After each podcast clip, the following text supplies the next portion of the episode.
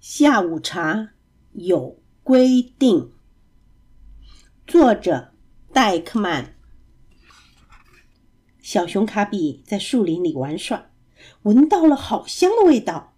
他跟着香味穿过树林，发现啊有饼干，还有另外一只熊。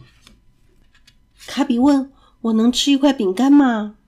那只熊没回答，只盯着他看。卡比又问一次：“请问我能吃一块饼干吗？”那只熊还是只盯着他看。卡比大喊：“你为什么不回答？”他戳了那只熊一下，那只熊掉到了地上。卡比惊呼一声：“哦，原来你没有办法吃饼干！”卡比觉得那只熊好可怜。他向那只熊保证说：“我会帮你吃饼干。”卡比正要一口咬下饼干的时候，有人走过来了，他来不及躲。卡比只好假装自己是刚刚的那一只熊。小女孩认真的说：“下午茶的时间到了。”小女孩停下来，非常仔细的看着卡比。小女孩说：“你脏脏的耶。”吃下午茶有规定，你要很干净，我们才能吃饼干。他把卡比带进了屋子里，然后把卡比放进浴缸。卡比喜欢脏脏的，他不想要变干净，但是他想要吃饼干。卡比洗干净以后，小女孩又停了下来，她非常仔细的看着卡比。小女孩说。你有点邋遢哦。吃下午茶有规定，你要打扮整齐，然后我们才可以吃饼干。他把卡比带到他的房间。卡比喜欢邋遢，他不想要打扮整齐，但他非常想要吃饼干。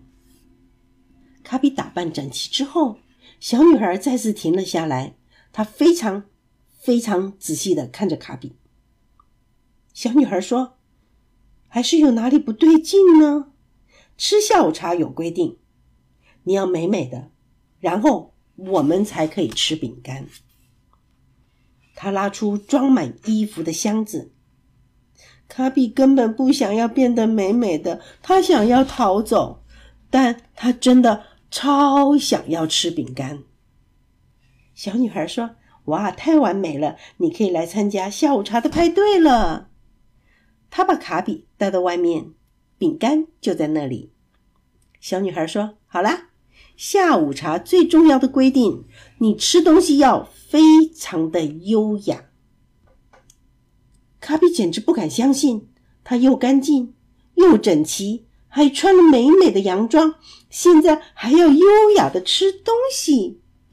这对一只熊来说，要求实在太多了。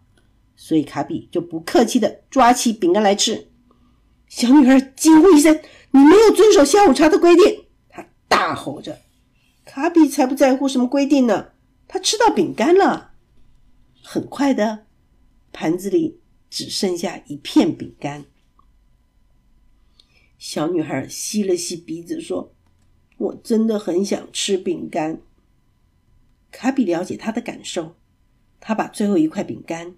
让给了小女孩，但小女孩没有优雅的吃掉那块饼干。她说：“我们现在不玩下午茶派对了，我们现在来玩假装我们是熊。”哇，卡比觉得这个游戏比下午茶派对好玩多了，而且他早就知道要。怎么玩？这个故事就说完了。